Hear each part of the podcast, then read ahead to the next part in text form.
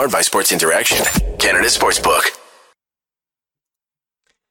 Hello, everybody, and welcome back to Game Over Ottawa. I'm your host, Maud, and I am not very happy tonight, as I'm sure all Sens fans are, as uh, the Seattle Kraken managed to sink the Senators, uh, doubling them up by a score of 8 to 4. Uh, not much celebrating going to be going on uh, here tonight. Hopefully, uh, we can get some activity in the chat and have a bit of a, a Sens fan therapy session. I feel like we kind of all kind of all needed after that one. That was that was real rough, but uh, uh, just, I feel like it's a bit of a shocking result tonight. Uh, in terms of the final score, like there's no shame in losing to Seattle. They've uh, been having a very good season, but uh, uh, eight goals is definitely the most that the Sens have allowed all season. I I seem to only remember the only really high scoring game earlier in the year was I think a six four loss to Vancouver. Uh, other than that Boston game, the home opener, uh, which was obviously really high scoring, but that was a win. So thinking of like blowout type losses, um, like our other losses that were bad were were mostly like like scores of five to one. I think there was a couple like that. You know, at least we got some goals tonight. We get to celebrate Tim Stützle even more. I feel like uh, I've, we've just been raving about him like crazy lately. He would be uh, the main positive tonight for the Sens, but not very many positives. As I'll get into my notes here and kind of run through the game. Uh, throwing it back to the first period, uh, there so much happened in this game that it's hard to remember everything. But uh, one of the first things that I wrote down was that uh, I I noticed the Kraken were doing a very good job of uh, back checking and uh, causing turnovers in the neutral zone, and that led to their first goal by Oliver Bjorkstrand. I I don't know about Bjorkstrand because I used to watch him all the time playing in the Columbus, and he was honestly one of my favorite players there. But then, for whatever reason, the production just really hasn't uh, been there in Seattle this year. I was really sad when Columbus had to trade him, you know, just to move some cap. Uh, he was just the type of guy in Columbus where he could, uh, he would always be the best player on his line, no matter who the coach would put him with. He would just, he would just carry his line and uh, and produce no matter what.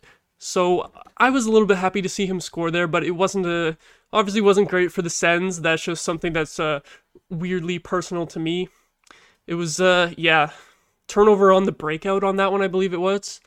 I think we did make the pass successfully out of the D zone. I think it was Giroux, uh, but then they just got swarmed in the neutral zone, and it was right back in. And it was a good shot from Bjorkstrand.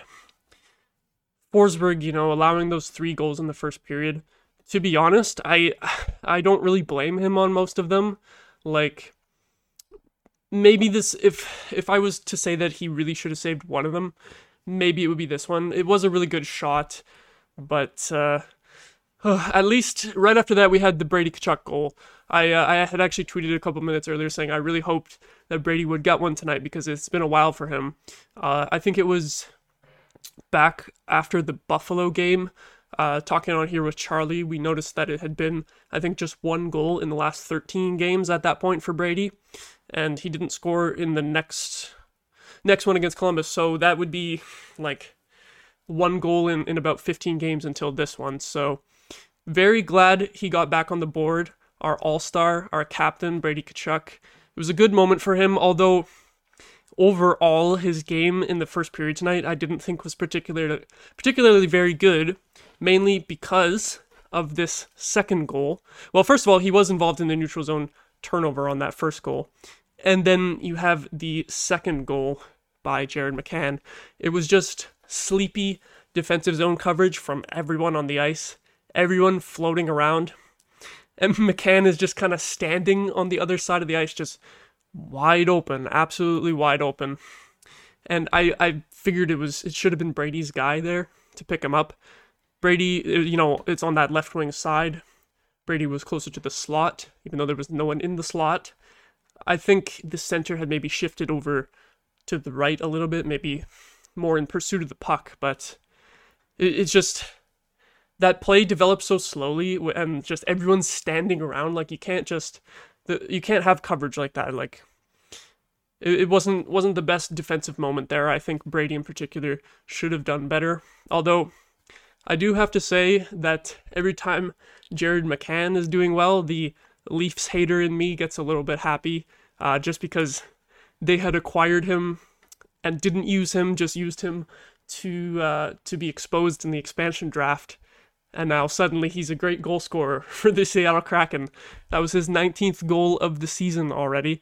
And I had to just scroll down the whole box score here just to be like, okay, did he score again and get 20? Because there was so many freaking goals I couldn't even remember. But no, just just the one goal for McCann tonight. But just a little bit of a hater in me there. I I had to point that out. But can't gloat too much about the Leafs. We had a couple days of being like, oh, they got destroyed by the Kraken, ha, so funny. And then we got beat down even worse, arguably. Uh, I mean, we scored some goals, but that's not the biggest accomplishment against the Kraken. Uh, strangely, they give up so many goals, but they, they still have a good record. It's a it's a really weird team to to try to get a read on. Like, I think it's just their five on five play is so strong. They weren't they weren't giving up a lot. It's just uh, we'll get into this a little bit later, but the penalty kill for the Kraken is uh, actually shockingly lowly rated. Uh, I'll get into that a little bit later, but uh, then we had the three one goal it's a weird kind of floater from the point, I think. Justin Schultz got credit for this one. I don't really have too much analysis on that goal, to be honest, because it's just like a goofy bounce. But when that one went in, then that kind of that kind of set the tone for the whole game of like, oh, this is not going to be good. And that's the one where they pulled Forsberg. I do have to say, I think the goalie pulling, even though it was I think three goals on five shots, and that is obviously horrible stats. I don't really think it was the type of goalie pull where the coach is like, oh, he's doing terrible today, gotta get him out of there. I think it was more of a, a goalie pull of like trying to wake the team up because just not good defending on any of these goals. The last one was a little bit lucky, but poor defensive zone coverage leads to lucky bounces like that going in. You got to create your own luck, you know?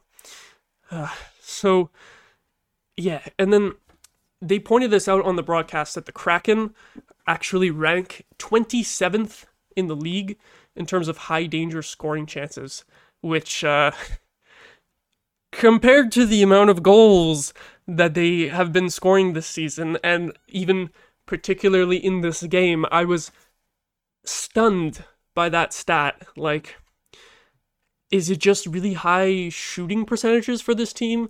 I I'd have to really dig into the stats to to get much of a read on it, but it's that's a very surprising stat to me because they seem quite adept at scoring goals. They've got four lines that can score. They just roll all the lines out there. It's not not really a typical like top 6 bottom 6 setup, kind of like how the Sens have the top 6 doing all the scoring and bottom 6 damn near never scores. Uh you you just get it from all lines on on Seattle and, and I'm amazed how they're doing that with such a low ranking and high danger chances. Now, I don't know if any of the goals that went in on Forsberg in that first period would have been considered as high danger chances. Um, like the McCann one is a wide open one timer, but is from a little bit far out.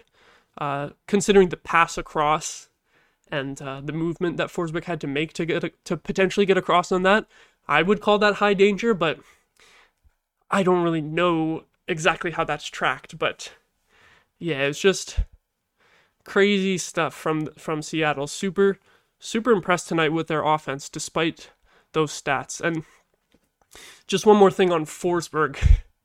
When he uh, when he was announced he'd be starting this game, I I was uh, trying to pull up some stats so that if he did really well, I could uh, gas him up on here, and I still kind of can.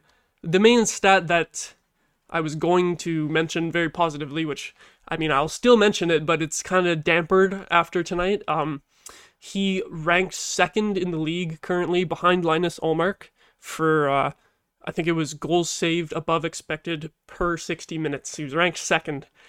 It might have gone down a little bit after tonight. I don't know if those goals that went in on him again were expected saves or not. Uh, I would bet that that third one with the weird bounce, uh, that would probably have been uh, something where you would expect a save in terms of like the algorithm uh, determining those stats. But yeah, Forsberg has been good so far in the season, and I really wanted to hype him up again tonight. I think it, I think it was the right choice to start him again because he was great against Buffalo and then good against Columbus, which is a little bit funny to say because he got the shutout. But uh, I was at that game and holy crap, Columbus was not threatening at all.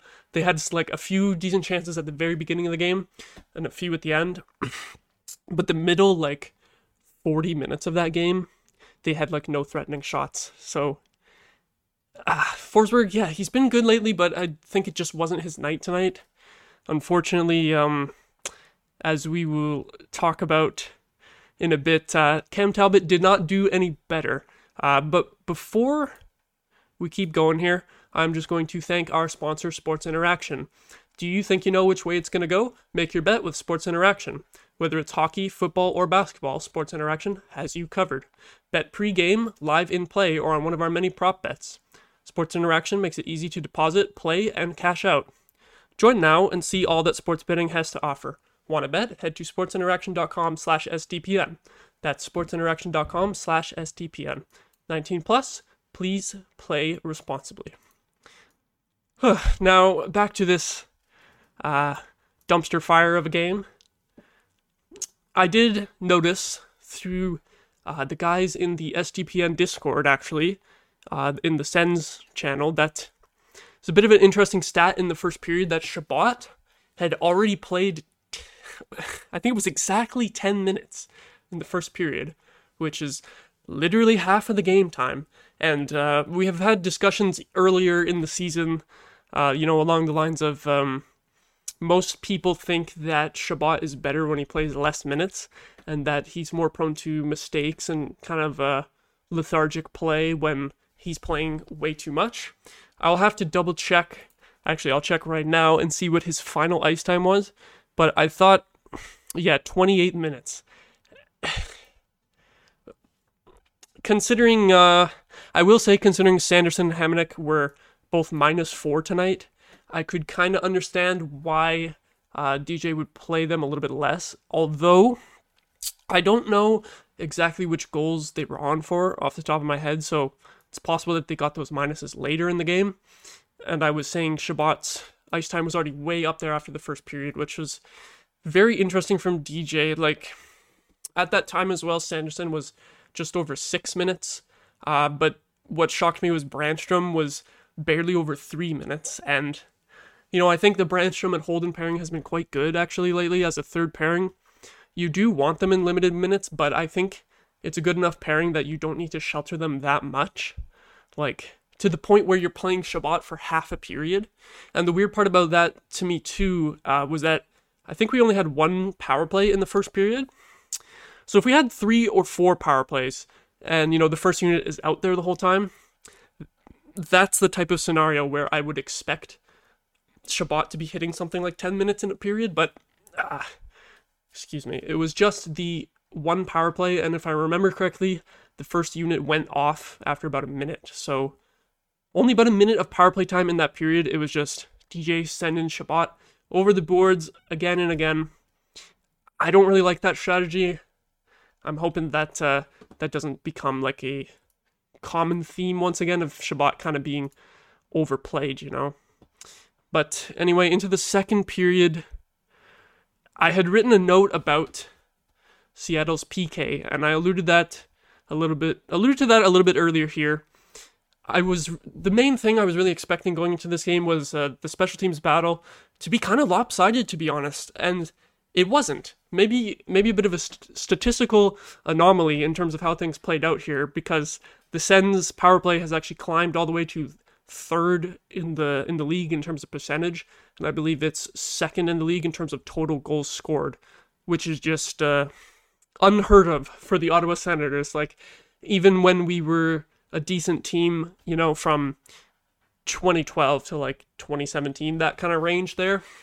Our I don't remember our power play ever being like anywhere near the top 10 in the league. So we we've said so much about the power play; it's so impressive. But the the main reason I bring up the special teams battle is because, in contrast to the Senators' power play, the Kraken penalty kill is second last in the entire league.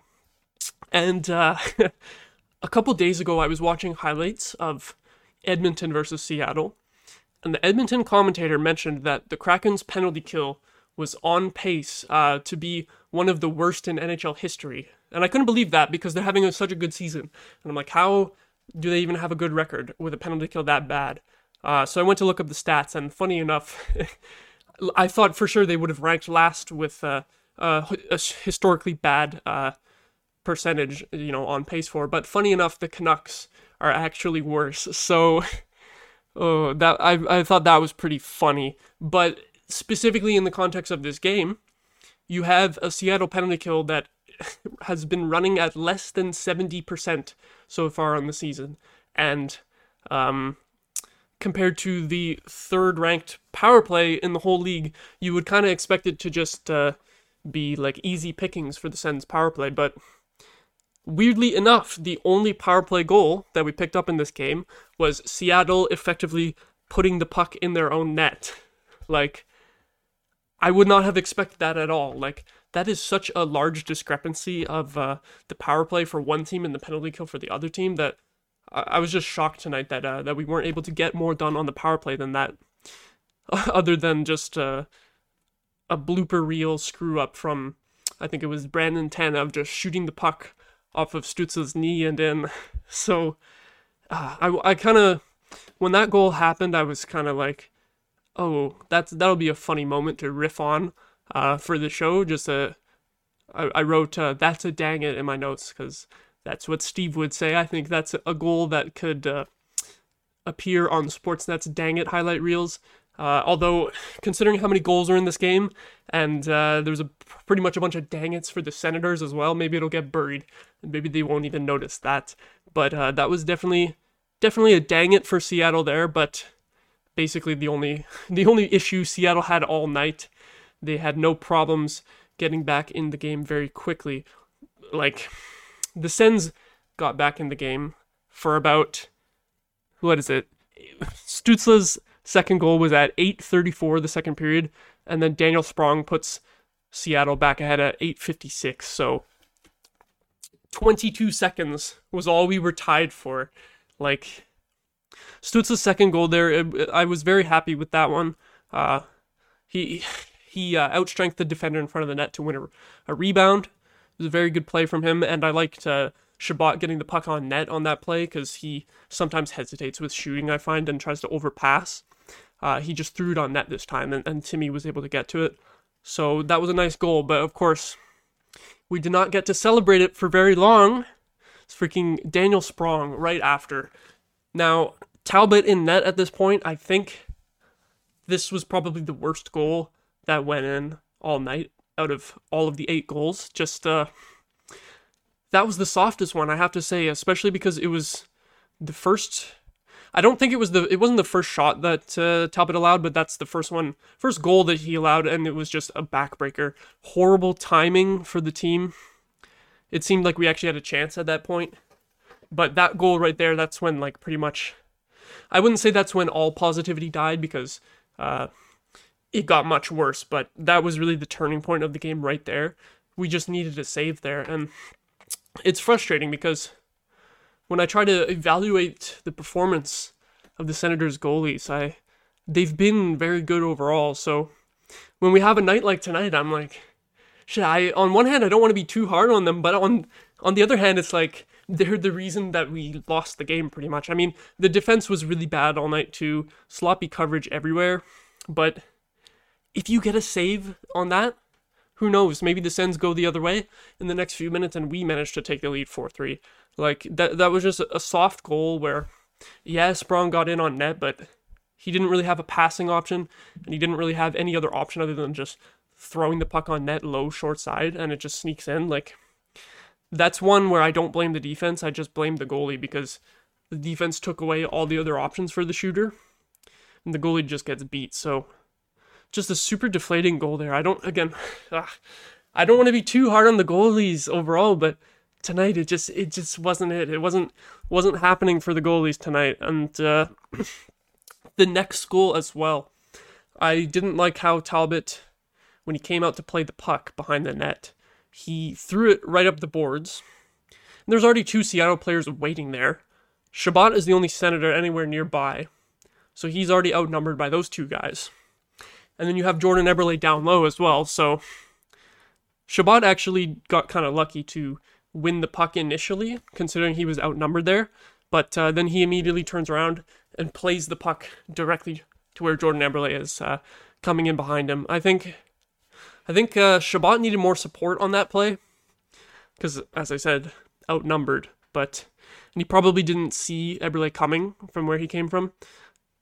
Uh, so I don't think I want to blame him too much.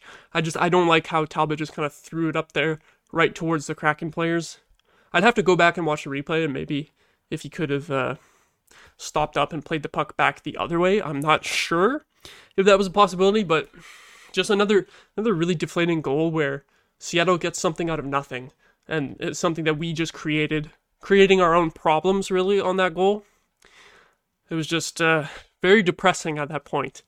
And then uh, at that point in the game, it was a combined 30 shots between both teams. Shots were even at 15, and we were losing 5 3. So, eight goals on a combined 30 shots between the three goalies that played in this game at that point. And wow, just horrible night for goalies. I feel bad for anyone who was using any of these goalies on uh, on their fantasy teams tonight. Uh, that would just ruin your week right there if you used any of them, except for maybe Martin Jones, because at least you got the win, but still ugly stats for him, too. So it, it sucks to be tied at 15 shots, and you've only allowed 15 shots for your opponent at almost the end of the second period, but you've conceded five goals. It's just, you can't have that. You can't win like that. I don't, again, I don't want to only blame the goalies because defense was bad too, but boy, it was just uh, not not looking good from Talbot on those two goals. Um, and then into the third period, the game was basically over. Just like that that was it. From Vince Dunn, a minute and 20 seconds in, it was just uh, oh my god. Just a floater from the point from Vince Dunn.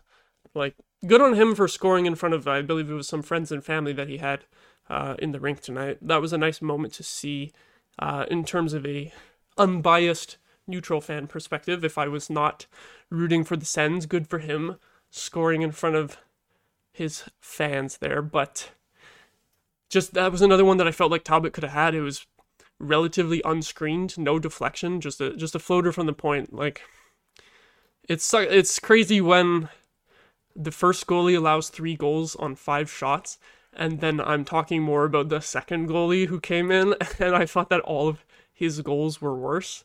Um, just just shocking. Like, to- definitely an off night for Talbot. I but for both goalies really. So I have no idea who they should start for the next game. I feel like that's going to be a tough decision for the coach.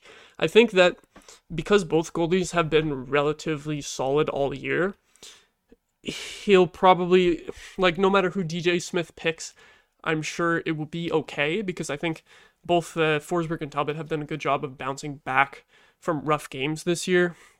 Like I can think of a few games in my head where each of them were a little bit poor this year in terms of uh, in terms of save percentage, but then it's just a few for like both of them combined. So other than that, they've just been super rock solid.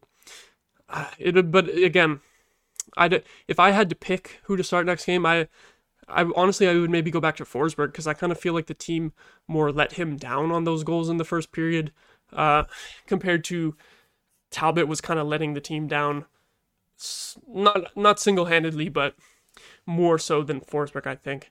I think I would probably stick with Forsberg for the next game, but yeah, it's uh, just rough stuff tonight. Um, yeah, I, I had written down Talbot not doing any better than Forsberg.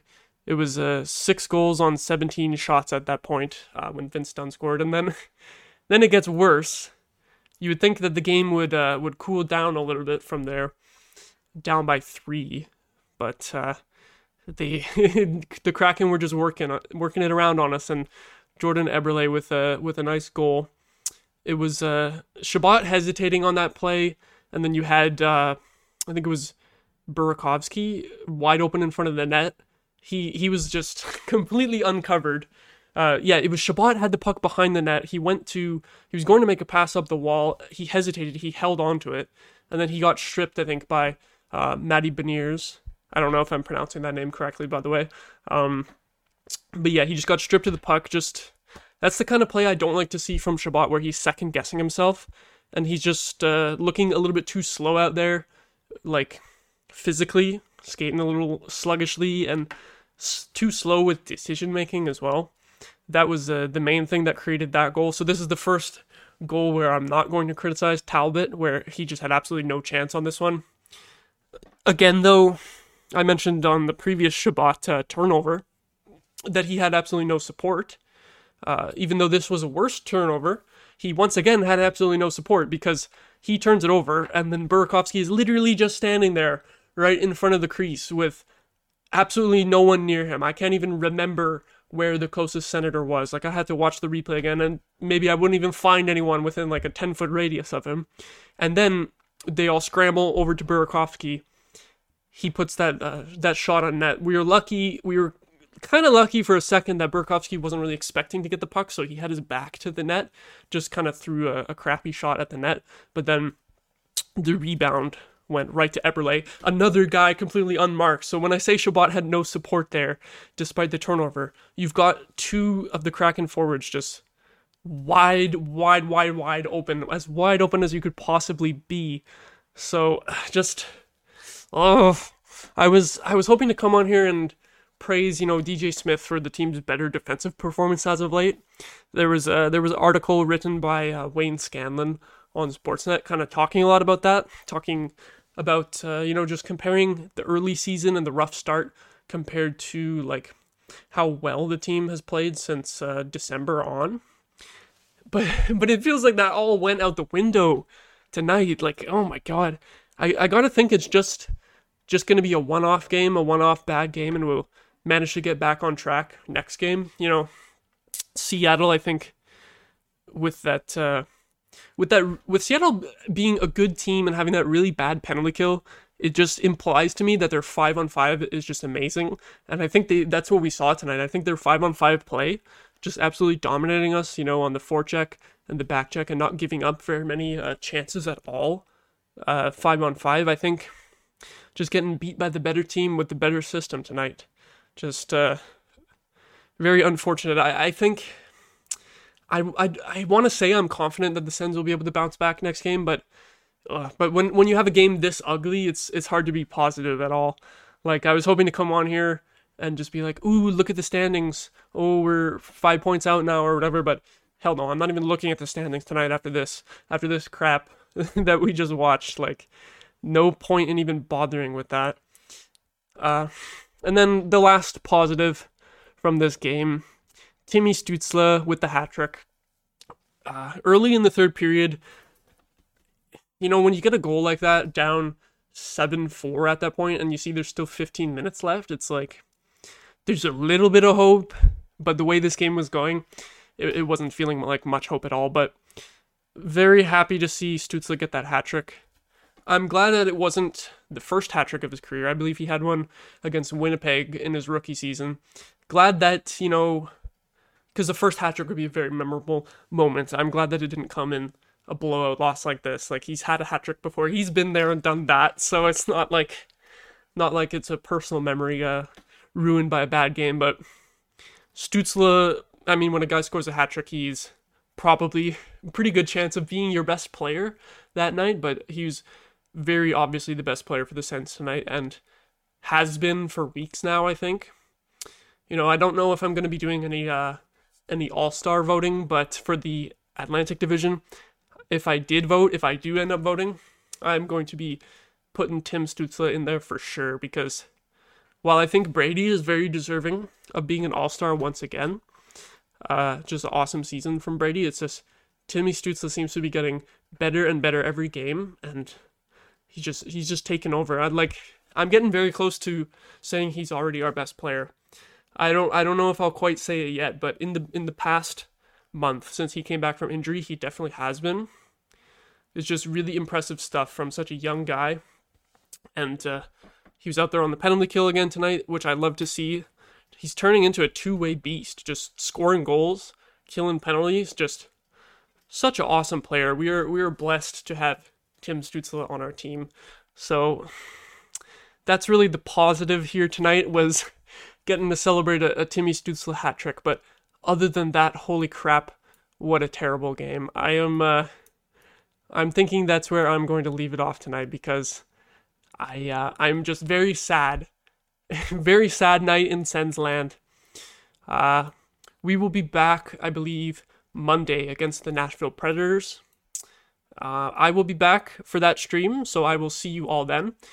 Uh, leave a like on the video tonight, subscribe to SDPN, and have a good night, everyone. Game over! Powered by Sports Interaction, Canada Sportsbook.